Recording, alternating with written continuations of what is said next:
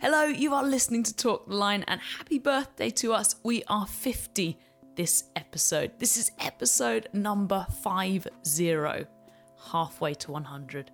I'm Jen Long. On this podcast, every week I talk to a musician, generally about something that they are passionate about. We have done that 50 times now.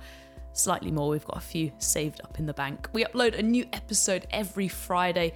All of our previous episodes are online at talktheline.blog. Our first ever one was with Shura talking about space and her love of Christopher Nolan's Interstellar. The last one we did was with Alexis Taylor of Hot Chip and solo fame, and that was on Marimekko and Vuokko Nurmesniemi. You can follow us on social media at Talk the Line. You can follow me at Jen Long, and if you like this podcast, please help us with the next 50 and subscribe. Depending on which side of the fence you sit, California born singer Andrew WK either killed the pomposity of rock music, reinvented it for a new millennium, or dumbed it down to the point of ridicule. His debut album, I Get Wet, is undeniably iconic, from the bloody nose portrait on the cover to the record's breakout single, Party Hard, which launched a thousand games of beer pong. This year, he released You're Not Alone, his first new album in almost 10 years. He says that the record industry is an exhalation of my love for music itself, a plea to recognise music's eternal power and glory in the face of hardship and pain. Partying hard remains integral to everything Andrew does. He's even built a life philosophy around it, and after giving a four hour lecture in New York in 2006, he kicked off a motivational speaking tour that played across every state in the US. I chatted to Andrew and his bandmate Eric Payne on the subject of partying. I did also record this with a little dachshund called Frank sat on my knee, so if you hear any low growling during the podcast, it's not Andrew. I have no idea how we got onto the subject of rashes, but that is where our conversation started. Oh, I had this rash once and I went to the doctor. I thought I'd been on holiday and I was in Barcelona and the, my back tanned like went brown apart from these white patches and I thought I was getting like vitiligo or something. I was you know when you're like panicking and you're like I have no idea what's going on. Anyway, I went there. Apparently it was a fungal skin infection from uh, wearing my gym kit for too long. Oh wow. Yeah, Sorry it just keeps that. coming back every now and then. Oh, it stayed with you. Yeah, Oh yeah. wow. It's all right. It's I'm fine. sorry to hear that. It's fine. It's not. It's not contagious. You're all right. Okay, good. Don't worry. I'm not. Okay, We're great. Well, sitting nice far away enough That anyway. you offered that and didn't have to ask. Because I was getting ready to ask. Have you been in this room all day? No, just for a couple hours. Okay, that's good.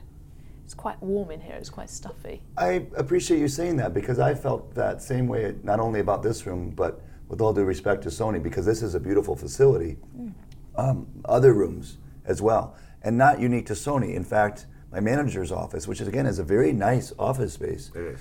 was I would say hot and, and stuffy. There's a there's a type of humidity that instantly causes me to perspire and feel unwell, mm. and it's not conducive to work.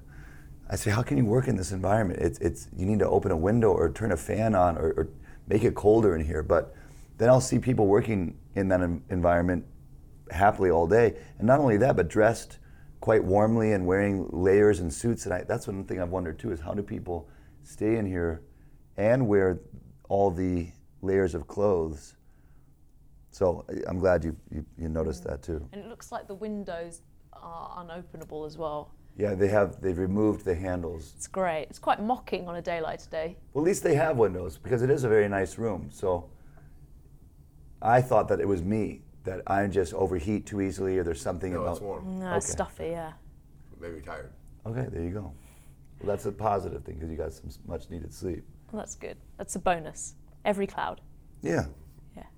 Um, when we were discussing subjects for this podcast, I kind of thought you might do something kind of psychological or like positive thinking or like motivational or something. And then when you came through with partying, I was just like, well, yeah, that makes absolute sense. Well, it covers. It, I was trying to get more specific at first, and then I was looking through because I was given all or many of the others that already had been done, and m- there was many good ones on there that were very specific. So I thought, okay, well, maybe I'll do a more general general one because it will encourage a type of uh, breadth to the conversation. So I suppose most people know the partying to start with the song? I have a song called Party Hard, which, is about partying.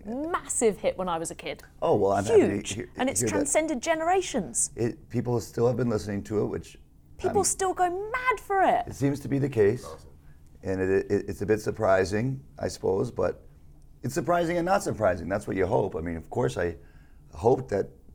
You know, I don't know that I thought much further down the road than getting the song done.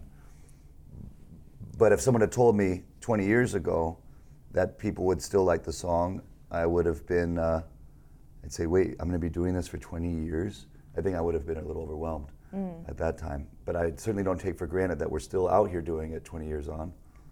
But was that is I suppose my question is has that song informed your kind of ongoing partying rhetoric? Because everything that you do, every kind of piece of media seems to resol- revolve around party. Like I was just watching a clip of you eating British party food before I came Yes. to this interview. Like so much of what you do, and you had like a music venue, didn't you, in New York, which was Party House. Was it San Santos. Santos Party House? Yes, thank you for being aware of that. But uh, d- did it start with that song, or did the passion precede the song? Well, the, the mindset was there first. Right. So that song and all the other songs. The, the first song on the album is It's Time to Party. Uh, the second song on the first album was Party Hard, and, and so on and so forth. So the concept from the beginning, I did want to have a concept to work within. And I thought what would be the most appealing concept, uh, not just for others, but also for myself. And I settled on, and- on partying. So you already had the passion to party. Yeah, well, maybe not the passion, but definitely the mindset. I wanted to have a, a an outlook, a, a lens or a filter through which I could approach my work that made it manageable, uh, coherent, but also fun.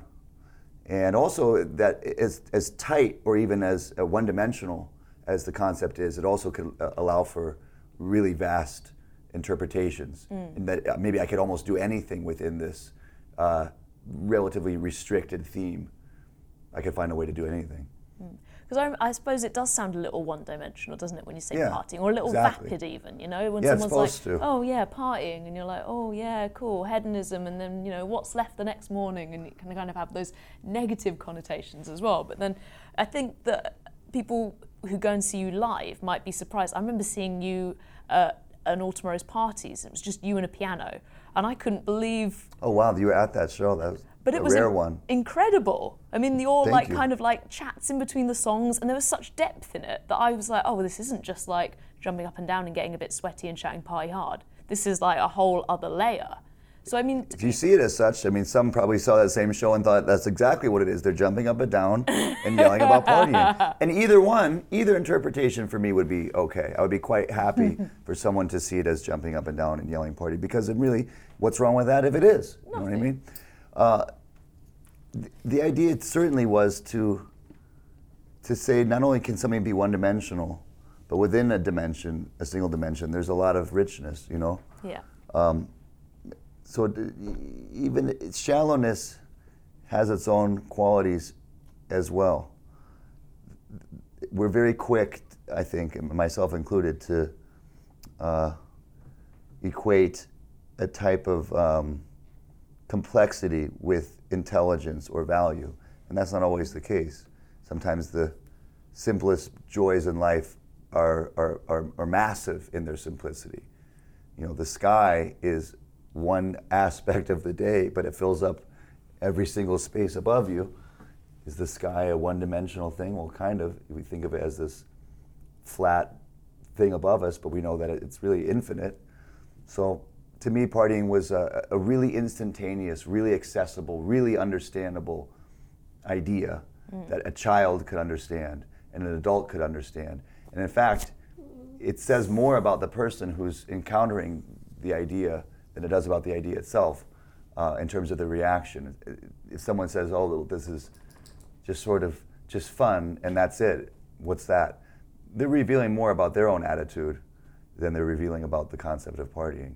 That's all with all critique is, is, is, is all critiques are revealing more about the critique or, or the critic than they are of the, the subject, I think. So if you were to break the mindset or the kind of broad scope of partying down, what would kind of be the different subsets within it? What are the things that you find really engaging? Well, at its most, for me, the most basic level is, is addressing the ultimate riddle of life or existence, which is is it good or is it bad? Is it good to be alive or is it bad to be alive? Is this a burden or is this a reward? Is, is the, the, the chance that I have gotten to come into being a net positive or is it instantly just I'm dying and it's all suffering? We, for me at least, staying lost between those two possibilities has been uh, quite intense. And, and at, at worst, totally debilitating, and at best, you know, mildly exhausting, or it may at best stimulating.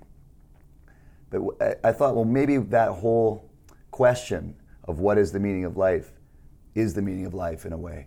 That that's the, the question is, is, is the answer. You're meant to ask it over and over again. You're meant to study. You're never meant to rest. You're never meant to have the answer. You're meant to stay as engaged as, impo- as you possibly can with as many questions as you can, uh, at least in terms of um, we're not that satisfaction that we're looking for for definitive proof about what life is and how we're supposed to feel about it is going to remain elusive.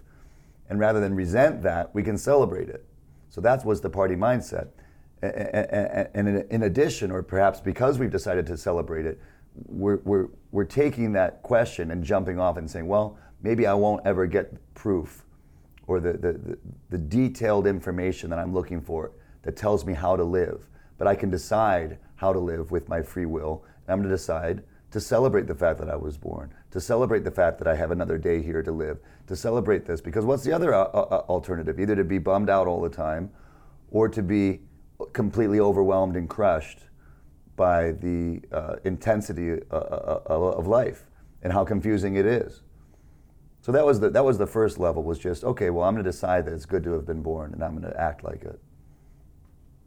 And so partying, I suppose in most people's heads, it's you know going to the off license and buying a few cans or getting a keg in, as you guys do in the states, and throwing a massive party with loud music and lots of dancing and chaos. And is that partying? Or sure. Can can there be? Can you party in your own way? Absolutely. What do you think there's any parameters on partying? The only parameters would be the agreed upon restrictions that a society builds to keep things as pleasant as possible for as many people as possible. So, you know, I think just basic morals, such as if your partying infringes on the ability of someone else to party, then maybe it's not partying. So murder would be an example of, of, of not partying, for example. But it, it sounds like you're saying could reading a book at home count as partying? And absolutely. It's being alive is the party, right? Right. So the, so within that, there's room for just about anything, including intoxication, including all the, the, the ordeals that you might find yourself in or put yourself through. They all can be, they can all count as part of this uh, revelation and the joy of getting to go through uh, as many ups and downs as one can can go through and still try to keep a resilient attitude. You know, Eric, my guitar player, who is here with us. Hello. I'm here. Well, I was just.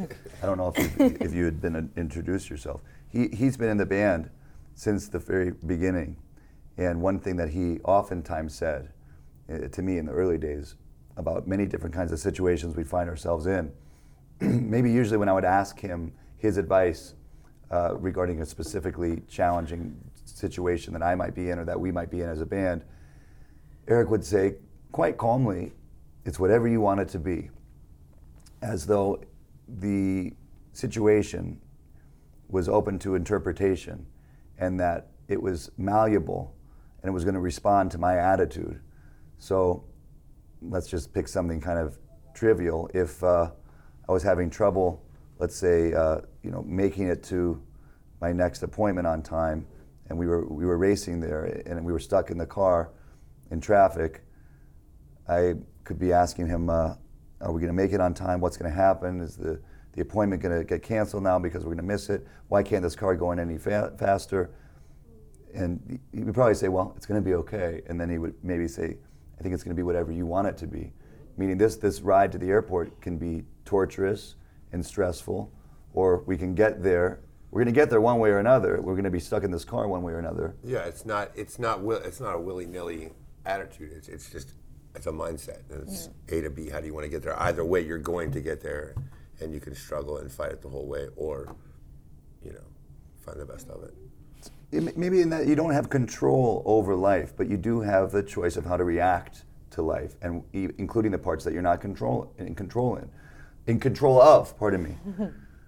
in that sense, then, with that positive mindset, how would you approach a day like today, which eh, probably isn't going to be the most fun and the most liveliest day for you, kind of doing interview after interview, which I'm sure, This is a breeze. yeah? Yeah, this is this is this is in the upper echelons of, of what a good day could be. Okay. Yeah. What, what are the positives? the, the, the whole thing. I mean, getting to be in these offices, like I was saying, you know, this is a very impressive place. I don't take for granted that I get to work with this team of people. Um, there's a lot of other outcomes that I could have seen myself getting to after all these years, and this is this is really good. Um, getting to be with my best friends, you know, like Eric, any time I get to spend with them is good time. I, I don't think I've ever really been able to have a bad time with certain people, no matter what's going on, Yeah. no matter what sort of inconveniences or irritations or indignities. If you're going through it with one of your best friends, it's a pleasure, almost in a strange way. Um, so if I- I also may say, I mean, this is a day off, and I, I wanted, you know, choo choose to be here, so that's, you know. Yeah, he didn't have to come. Of course, of course, it's, you know. Actually, I didn't have to come either. This was a day that we had. And I said, well, I'd like to make it useful. We should use that time to do something. Let's go to the Sony offices and we should try to set up as many interviews as we can. So this is what we do. You know, that, what, what would be the alternative to do nothing? It, it's a very perverse situation to be in where you're desiring opportunities and then resenting them when you get them, or Yeah. desiring to make the most of your life and then complaining when you have a chance to. So, uh, of course, sure, there's there's physically demanding aspects of it, and maybe there's physical tiredness. Although on a day like this, that's not even really the case. But it feels like such a gift to have the chance to apply yourself to anything. That's that's how I think of it. But it was a great question because it would never even have occurred to me to think of this as not a great day. This is about as good as it gets. Oh, that's lovely. Frank and I are flattered. Oh, there you go. Um, do you find that people expect a lot from you though? Because you have kind of always preached this party, party hard kind of philosophy. And I know a lot of bands will find, especially on tour, where you'll be on like a I don't know, 30 date tour maybe, and you'll roll into a town and you'll be exhausted from the night before and you won't have had a day off for like three days. And people there are like, Andrew WK is coming to town, we're gonna party hard. Like, how do you manage that expectation without completely ruining yourself? Well, to me, I think that's easy because, because it's real. It's just not something we say or talk about. It's how we live. Right. You know, so it's painless. But you but I mean, when you're in your 20s, it's very easy to go to a party two nights in a row and to get pissed and to be fine. And then when you get into your 30s, you realise that hangovers are a lot more difficult. And just you- generally, you know, not having like eight hours sleep. Do you, do, do, does that, do, you- do you see what I'm getting at? I do, I do, and I'm trying to relate in different ways. One, if anyone's c- coming to a show at all, it seems like an extraordinary event. Mm. So I'm, I'm, I'm feeling ex- deep gratitude and even amazement that an audience is going to be there at all. So any hope or expectation they have is just sort of like icing on the cake, that they even care enough to go, that they would even hope that I would be in a particular mood or, or, or mindset or anything. And I feel I do feel obligated to them to give them the best experience that I can because they're letting me do this. I mean, it's. I remember Sharon Osbourne always talked about how she was very insistent that Ozzy Osbourne always be as giving of himself as he could to his audience. Not that he was reluctant to do so. I think he himself is a bit um, more shy or introverted than some people might expect. But the way she was just saying that for any entertainer, that the day that these people don't want to meet Ozzy or the day that someone doesn't care about you is the day that this is all over. And so that it, it each time it happens, each show, even if you've been doing it for 40 years, is a miracle and should be treated as such. So these expectations, it's it's such a it's it's like saying, you know, oh, this dog has an expectation that I'm going to pet it. You know, it's a natural response to this beautiful, soft, fluffy creature to want to pet it. When you have a chance to to, to, to interact with people that uh, believe in what you do, it doesn't take a lot of effort to give up yourself to them because you're you, you love them, you Yeah. know? and you both love the same thing, same thing together. Uh, that being said, things I, I, I- I understand what you mean about getting enough sleep and, and things like that, but this is a quest. We are on a mission that that that is that we've in, inflated in our minds to be so dramatic and so meaningful and so powerful that things like sleep and and rest and and, and, and living up to expectations it, it, it, it's an odyssey where, where, where nothing could stand in the way nothing will keep, it, keep, keep us no challenge no lack of sleep nothing will stop our devotion to this this party this this this path that we've been put upon um, and that's the only way I would be able to do it. If I thought about it any other way, then I probably would say, "Well, I can't do this. I didn't get enough rest." But it's like a challenge. It's it's it's like we're going to battle a holy battle for for joy, and it's counting on us. And to have that spirit of joy itself seem as though it's counting on us, like we're representing this this ethereal, formless being, this entity that's saying, okay, Andrew, okay, Eric, okay, guys, tonight you're going to this town and you're representing the joy force. Um, and when you feel like that's on your side and that you're fighting for that, all these other things seem very small in comparison. the, the beauty or curse, uh, some, someone could call it, is that, that it it carries over to everything else as well. Right. You know, whether, whether it's specifically we're talking about what, what we're doing here in touring and, and stuff like that, but it absolutely, you know, uh, trickles out into every part of my life. You know, and how I how I make decisions all day long. You know, and that's that to me is I, I think the beauty of it. So even like in the greengrocers or something, even going to the supermarket, are you still consciously thinking, how am I going to get the best experience out of this? Are there any times where you just slip into just, you know being normal like the rest of us and kind of going, oh God, I've got to do the big weekly shop. Oh God, the milk. I mean, I really like again. going to the grocery getting say, store. it's one of my it's one of my favorite things to do, and a lot of my male friends anyway are I think it's think it's odd, but it, it is one of my favorite things. It's I really go, funny you say that.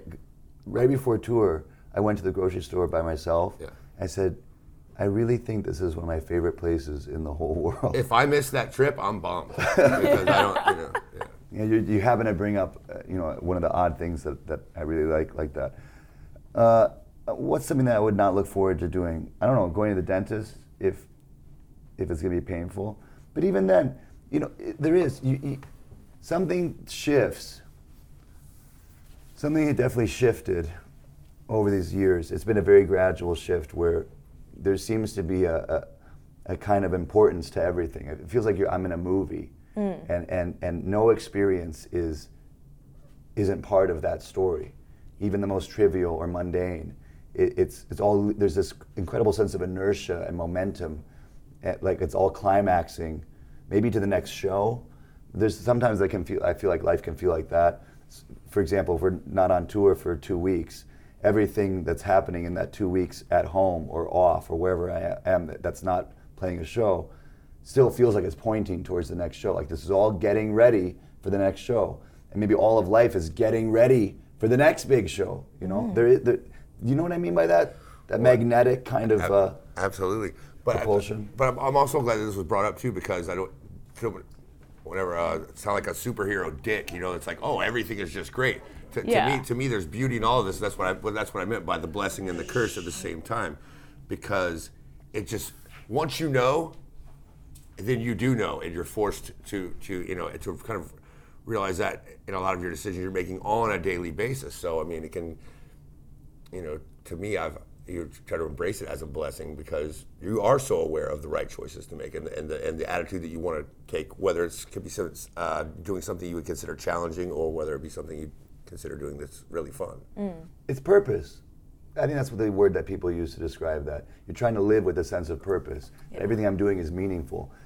but I'm fully aware that it might just be me that is meaningful too. But I think that you might, that's a trick you can play on yourself to make life feel better. When I when I was growing up, I would go to uh, the doctor, and there was this little magazine, and um, it's.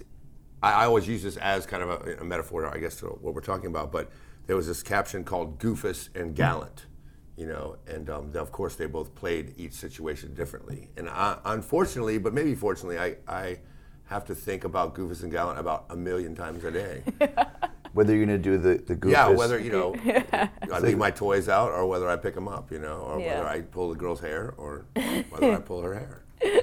But you know that whole idea of having that, you know, like a tour coming up in two weeks. Like, I do it all the time if I have like a weekend. I mean, every week, yeah, thinking about when the weekend's coming. And do you ever find that you're not really appreciating the things that you have in that moment on that day? And it might be, you know, like like today you're saying you, you're really enjoying doing interviews and doing a day of press, and you're really enjoying hanging out and helping with that. But do you ever find that you're kind of having that end goal distracts from the moment that you're actually in? That's a great question. My parents used to think that I looked forward to things too much to the extent that I was just getting through life before I got to that final thing I was really excited about. There's a funny uh, Tim and Eric fake advertisement that they made for a product called Wait Mate, not W E I G H T, but W A I T, for people who couldn't stand waiting. So if you were a little kid, even though it was marketed towards adults, it would be used so if you were excited about Christmas coming and it was spring, you would take 10 wait mate pills and you would sleep in a blackout state until it was time for Christmas and you wake up it'd be Christmas morning. And that's a but it's a great way of illustrating if we're so focused on what we're looking forward to or wishing would happen, mm-hmm. Would we rather just cancel out all of life until we get there? And of course the answer would be no once you think about it so bluntly. I actually think it can work both ways. I think that the the emotional intensity of that sense of purpose and quest allows you to interpret every event as part of it and significant in some way. This means something, even if I don't know what it is. I can feel that it means something. Um, and so, at best, you know, you, you don't turn your mind off and and tolerate these experiences until you're able to really enjoy one. I think you try to say that this counts too. Mm. And what I again have noticed is that when I'm with someone else who I really appreciate their company, it makes the value of those experiences undeniable or, or much eas much much more difficult to toss aside or overlook. We're just getting on the, the subway to come here was a really interesting experience. If I had been by myself, I probably would have thought, okay, I have to get on the subway. I'm kind of nervous about this. Just want to get this part of the, the trip over with. But when we went as a group, I felt safe and I was able to enjoy it um, in that sense of security as this is awesome. You know, I'm, we're, we're, we're, we're alive. I don't know. It's a, it's a new state of mind that even is kind of alien for me. But it's, it's coming from uh, realizing that the best thing about all this work, but all these efforts, I used to think that being, doing our work, that this quest in a way was a means to an end. And maybe like what we're talking about, looking forward to this thing. Exactly thing. what we're talking about. Yeah, like this. The end was, almo whether the end was the show, whether the end was selling a certain number of records, whether the end was some other kind of ambition being fulfilled, some kind of formal sense of achievement. It was almost like a, a deathbed kind of clarity where you see that all of that, all that striving and all the, those efforts, all it was was an excuse to spend time with people that mattered to you. Mm. That's all that this ever was. It was never about getting this or doing that or achieving this. It was always just about us being together. So you didn't really have those kind of goals of like, I want to sign a record deal, I want to sell I this did. many. You did. I, of course, but I didn't time- realize that, that that what I would end up most valuing about having signed the record deal was the person I met when I got to sign it. Right. You know, and Yeah. that's strange. I never would have thought that before. I always thought that I myself and all other people were means to Mm. an end. Do either of you have kind of like faith structures in terms of your belief? Because a lot of what you're saying does sound like quite spiritual. Like, do any of you kind of believe in like karma or um, I don't know any any sort of pagan type things or any of the the big classic religions? I think that the as ways of interpreting experiences mm. that are otherwise difficult to contemplate.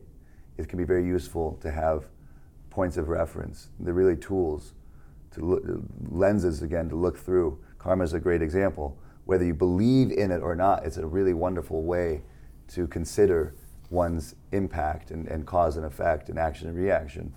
So whether you call it karma and, and you adhere to it, or whether you occasionally view an experience like that, um, or, or, your, or your own behavior and judge it through that, it can be very useful. And I think that, that you could, a religious existence, I think, is, is attempting to fuse the, the spirit that you have inside you with the day-to-day uh, rigors of material life to some extent.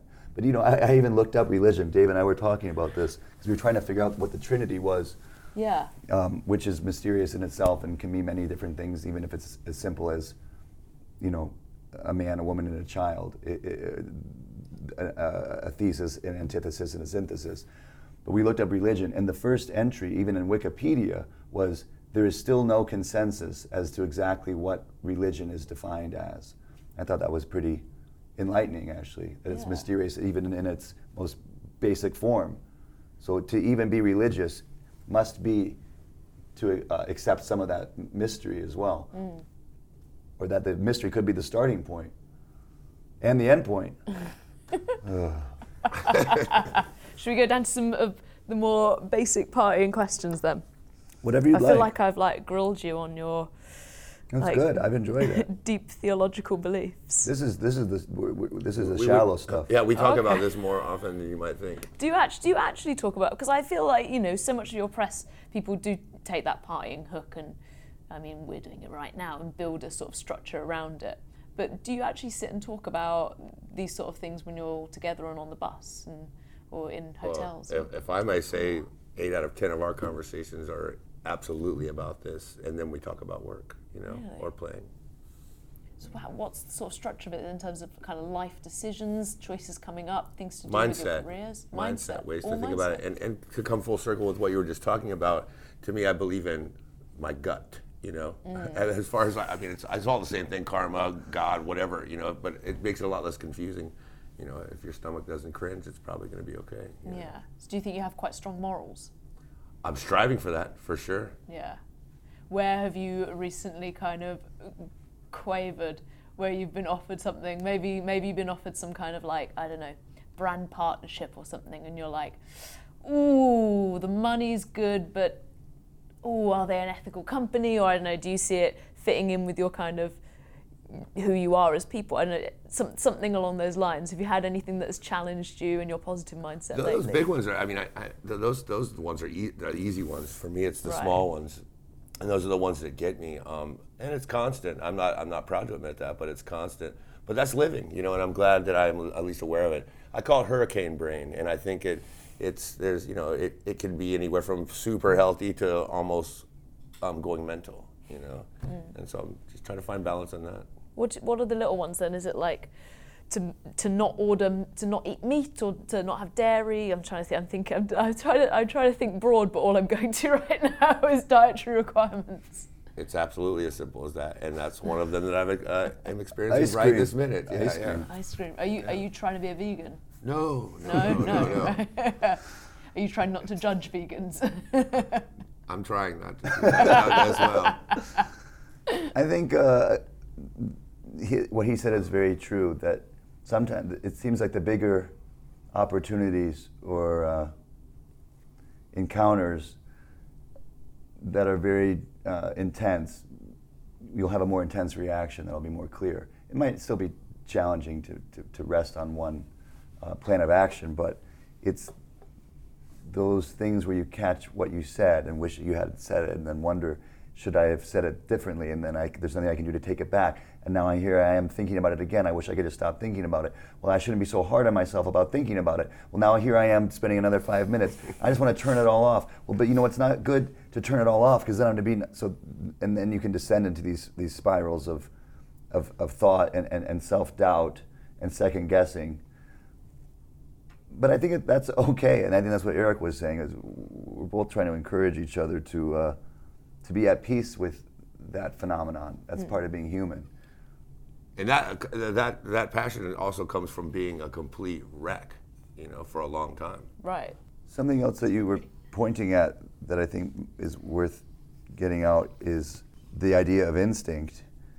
And you said this uh, the potential situation in which some opportunity came through, but your instinct told you not to do it. You could have you could have a, a whole rule book for how you made decisions on what kind of business opportunities to follow through on, for example. And you could have an opportunity come your way that meets all your criteria, and yet your instinct tells you not to do it. And you'll ask your instinct, well, why? And it won't explain why. It'll just be a feeling. And your mind will say, well, I can't make a decision if I don't understand why. And your instinct will say, well, that's tough luck because I'm not, I don't know why. I'm just telling you as strong as I can to not do this thing. And that's to me where it's really hard because the mind will have a million reasons to do it. Yeah. Or if it's the flipped situation, your mind will can think of a re- million reasons not to do something, but your heart will just say, no, this is what you're meant to do. And if someone asks you, why are you doing this? You know, can't you think of all these reasons to not do it? You say, yes, I can. Well, then explain to me why you're doing it. I can't explain it, but that's what we're going to do.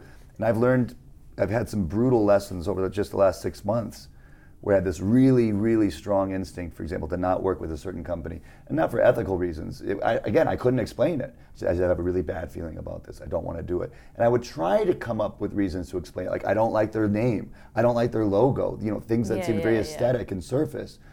And, and to me, in a way, they did seem like good reasons not to do it. But then the experience would, would prove itself. I would go against it. I'd listen to someone I trust and said, Look, I really think we should, and here's why. And they'd have these very rational reasons. I said, Well, you know what? When you put it like that and you list all those facts, maybe it is, I'll put aside my instinct. I'll go against my instinct. And then it would just be a disaster. now, you could say, Well, maybe I made it a disaster because I, you know, subconsciously willed that. But I don't think so. I think that was a a lesson of I should have listened to my instinct, even without having that, that factual satisfaction of being able to say why. Um, that's one of the final frontiers to me of the creative endeavor is following your instinct almost across the board, no matter what, uh, ruthlessly, uh, even if it's not in a strange way in your best interest. That's when it gets really brutal because you're serving a, a cause that is bigger than yourself, and at times it might ask you to sacrifice your own best interest in, in, in, in, in, in, in because of the cause. And do you think that's something that you guys have kind of learnt over the years? I'm, I'm assuming when you started out together, how many years ago was that now? 20, About 20 years. about 20 years ago, you weren't this kind of astute and, and weren't this as kind of, I mean, maybe you were, maybe you, you already had this positive mindset down and you developed all these ideas and you'd have got these instincts that you could knew to trust, but maybe it's something you've developed over the 20 years. I don't know. When did these, I've gotten better at these, these explaining it. conversations start getting yeah, deeper? that's a, you got better at explaining. Yeah, and understanding it. I think it was g- going on, but I just didn't. Mm. It was the same, the same material. You just, I just didn't notice it the same way, and appreciate it the same way.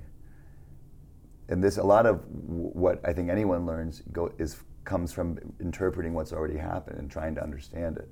Especially if you if your life has surprised you or been strange to you, you want to say, how did this happen? And if it's been great, then you want to figure out how did it happen so I can make more of it happen. A lot of the last 20 years, I feel like I was in, been in a trance where things were occurring that I was hypnotized by. And the idea that I had any influence over them, it seems very alien and strange. I can't, it seems like it was a lot out of my power. And I think to a large degree it was because, in a very straightforward sense, other people were involved and they had their input and made things what they've become for my benefit. But then there's also this, this X factor of, of magic that is pretty hard to deny that maybe I've facilitated, maybe I'm just lucky enough to have been in the midst of. Um, maybe the trance is when you allow that magic to take over and you don't you stop trying to assert yourself and your own will as hard and, and try to do what destiny wants you to do. For a long time I thought that destiny worked where you you have your dream and you you make it happen. But now I really think that destiny happens to you and you either fight it or you let it pull you where you're meant to go. And it might be very different than what you imagined for yourself, or what you desired for yourself, or what your interests were, what your tastes were. But that's sort of the test. The challenge is to see can you uh, lower yourself enough to become what the larger world wants you to be, or what your true self wants you to be. Well, and also to, to answer your question, 20 years ago, I was a complete wreck, madman. But uh, you know, um, You But- said this twice now. Can what? you, I don't, I don't Can you- I Let's really just what get it was. Were you a wreck or not? Well, I, I somewhat was. can you give me any more detail? What, do you mean just in A terms complete of wreck. You weren't a complete wreck. Not 20 years ago. like, you were like a drink and drugs or like mental sure, health all of it, or yeah, right, everything. Yeah, bring it. not taking care of yourself? Not, um, no, but and, and, and you know, for kind of like this, this whole conversation, for me, all of that of what we're talking about just hasn't come easy. You know, but that's the thing that I was saying earlier is, is I think once you're aware of it, you know, it's the blessing or the curse. You know, because then you can either choose to you're you're aware that you're being a dick or, or that you're being you know like really embracing something. Oh, this sucks or whatever. But or or you can you know it, the positive side of it is you, you you know you realize you don't have to do that anymore. Mm. You know, and it makes it easy. And how much do you think the benefit of retrospect plays into this? Because obviously, as you get older, you have the more, more experience and you have the benefit of looking paramount. back on. Yeah. That's got to be one of the greatest things about living, mm. is getting to think about the living you've already done. Um, hopefully, it can be it can be painful, but hopefully you have some sort of inner resource that allows you to face yourself, and yourself will always be to some degree your past, because that's really the only thing we can think about is what has already occurred to some extent. It uh, can be painful, and it is painful, and it can be downright humbling. You mm. know, Well, it seems like it'll always be humbling. This is a really cheesy question, but people ask it all the time. But if you could go back like 20 years and give yourself one piece of advice, do you ever think about that? Do you ever think about what that could be? Yeah, I'd say don't invest in a nightclub. uh, that would be very simple. I, I, I, I've, I, I've wished that I could go back and do that. I've actually had visions where I've seen myself. I swear there's, a, there's a, an alternate dimension where that reality is still playing out. Where Uh, you, it, did it get shut down with the police?